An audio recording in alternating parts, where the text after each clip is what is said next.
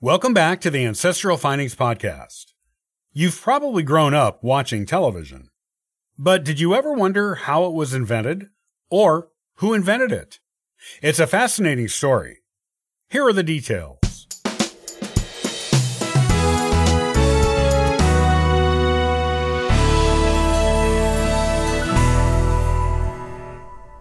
It seems hard to imagine a time before there was television. It is such an ingrained part of nearly everyone's life now.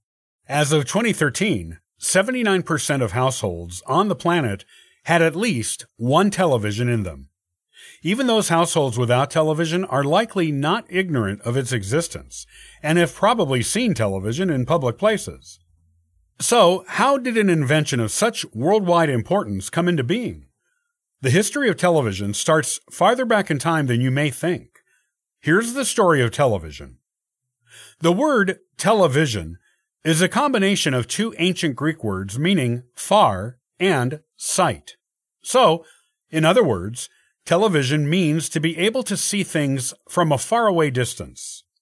The modern word was first used in 1900 in a paper by Russian scientist Konstantin Persky that he presented at the first International Congress of Electricity. At the time, television was just a theoretical concept as a means of transmitting still photographic images over telegraph lines. The commonly abbreviated term TV didn't come into use until 1948. Once television was invented and started broadcasting, the term television set was used until the abbreviated TV came into common use. Experiments with transmitting still photographs over telegraph and telephone lines date back to the mid 1800s, starting in 1843, when inventor Alexander Bain introduced a prototype version of a fax machine using the telegraph. It only worked in theory. The first working fax machine was demonstrated in a lab in 1851 by inventor Frederick Bakewell. These fax experiments became the basis of what would eventually become television. The transmission of images in early fax experiments took time. The first instant transmission was done in 1909. The image could be updated by sending additional images several times per second, which gave the visual equivalent of a moving image, even though it was all being done with still photographs. Additional experiments continued until 1926, when the first genuinely moving image was transmitted from one machine to another in 1926.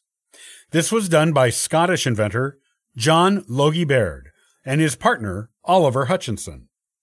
This jump in technology was made possible by amplifying the power of the cables and wires used to transmit telegraph and telephone information. The 1926 demonstration of televised moving images was given by Baird at Selfridge's department store in London, UK. The images he transmitted were silhouettes, this was because the technology was not yet high enough to show the details on a human face. A human face did not have enough contrast to appear on the primitive machine. Baird kept experimenting with television technology and soon transmitted moving images of a ventriloquist dummy that had a painted face with enough contrast to show up on the machine. Later, Baird transmitted a picture of a human face in motion using radio waves, the face in question being his partner, Hutchinson. This demonstration is generally considered to be the first real televised broadcast. Hutchinson's face was able to be shown with detail on the television thanks to neon lighting to give it enough contrast. In 1927, Baird showed these images could be transmitted long distances by setting up a successful television broadcast between London and Glasgow at a distance of 438 miles. Baird kept going with his experiments in television. He set up a company called the Baird Television Development Company, Cinema Television, in 1928. During that same year, Baird successfully completed the first transatlantic television broadcast between London and New York City. It was accomplished via shore to ship transmission of the radio signal. Baird helped set up the world's first television station in 1928 in Schenectady, New York, at the General Electric facility there.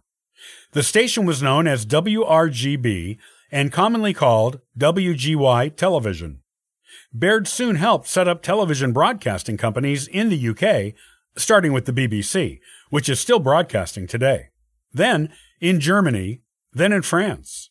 By 1931, he was able to transmit an outdoor remote broadcast of the Epsom Derby.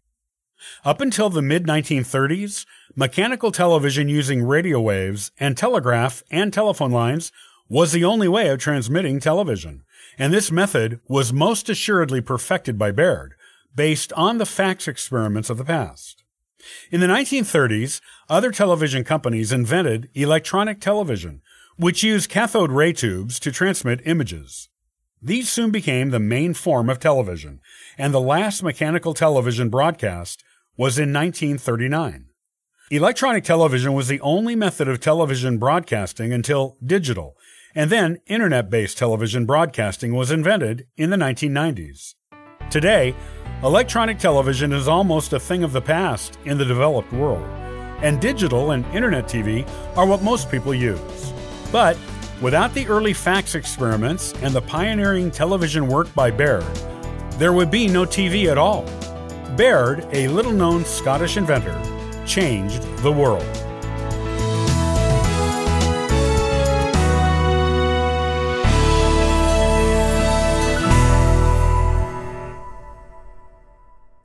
Thanks for listening and subscribing to the Ancestral Findings podcast.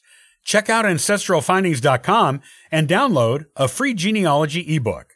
And sign up for the weekly historical postcard giveaway. Hey, I hope you have a wonderful day and happy searching.